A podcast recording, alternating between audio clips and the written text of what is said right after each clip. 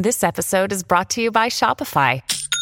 Forget the frustration of picking commerce platforms when you switch your business to Shopify, the global commerce platform that supercharges your selling wherever you sell. With Shopify, you'll harness the same intuitive features, trusted apps, and powerful analytics used by the world's leading brands. Sign up today for your $1 per month trial period at shopify.com slash tech, all lowercase. That's shopify.com slash tech.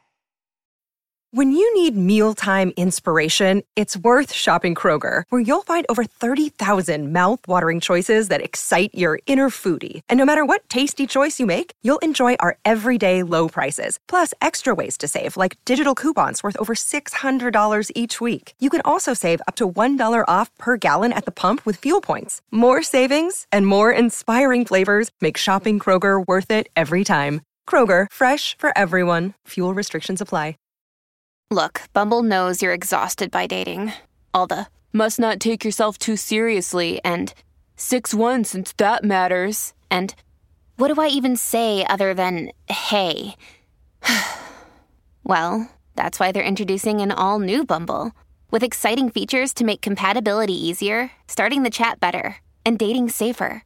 They've changed, so you don't have to. Download the new Bumble now.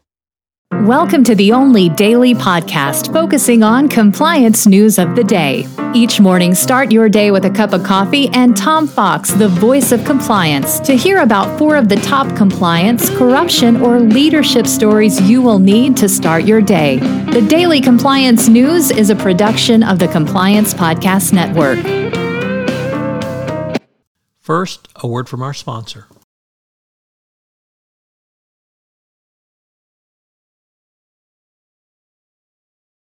The Daily Compliance News for August 8, 2023, the shocked, just shocked edition.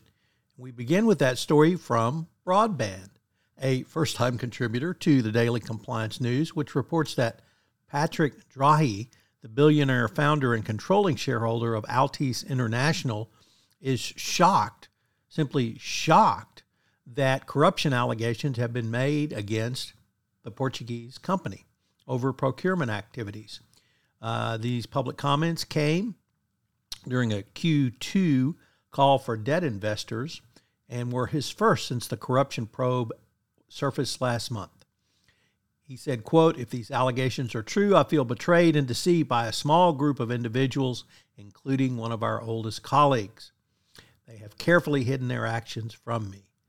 So, does that sound like somebody who knows what's going on or is just simply shocked? Next up, well, in the we've already got one title for this episode, so we can't call it the irony episode, but Zoom of all people is ordering employees back to the office. Yes, which um, I guess cannot see uh, really see past the irony of this.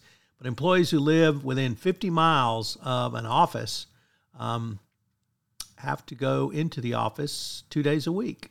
So if you're a Zoom employee, uh, don't use Zoom for work. Go back into the office. Next up from Reuters, um, Siemens. Remember them? The one time, uh, all time leader of FCPA fines and penalties uh, back in 2008. Well, now they're cooperating with authorities in Austria on an investigation into possible corruption related to hospital building contracts. Several people are being investigated, and the sums involved are believed to be less than 10 million, although that's not clear if that's the profits or if that's the amounts of bribes alleged to be paid. It will be very, very interesting if this matter uh, comes before U.S. authorities under an FCPA claim. Uh, obviously, that would make Siemens a recidivist although some 15 years ago it may not uh, hurt them in the eyes of the DOJ when it comes to a fine and penalty. And our final story comes to us from the Financial Times, which ran an op ed piece by Chris Krebs.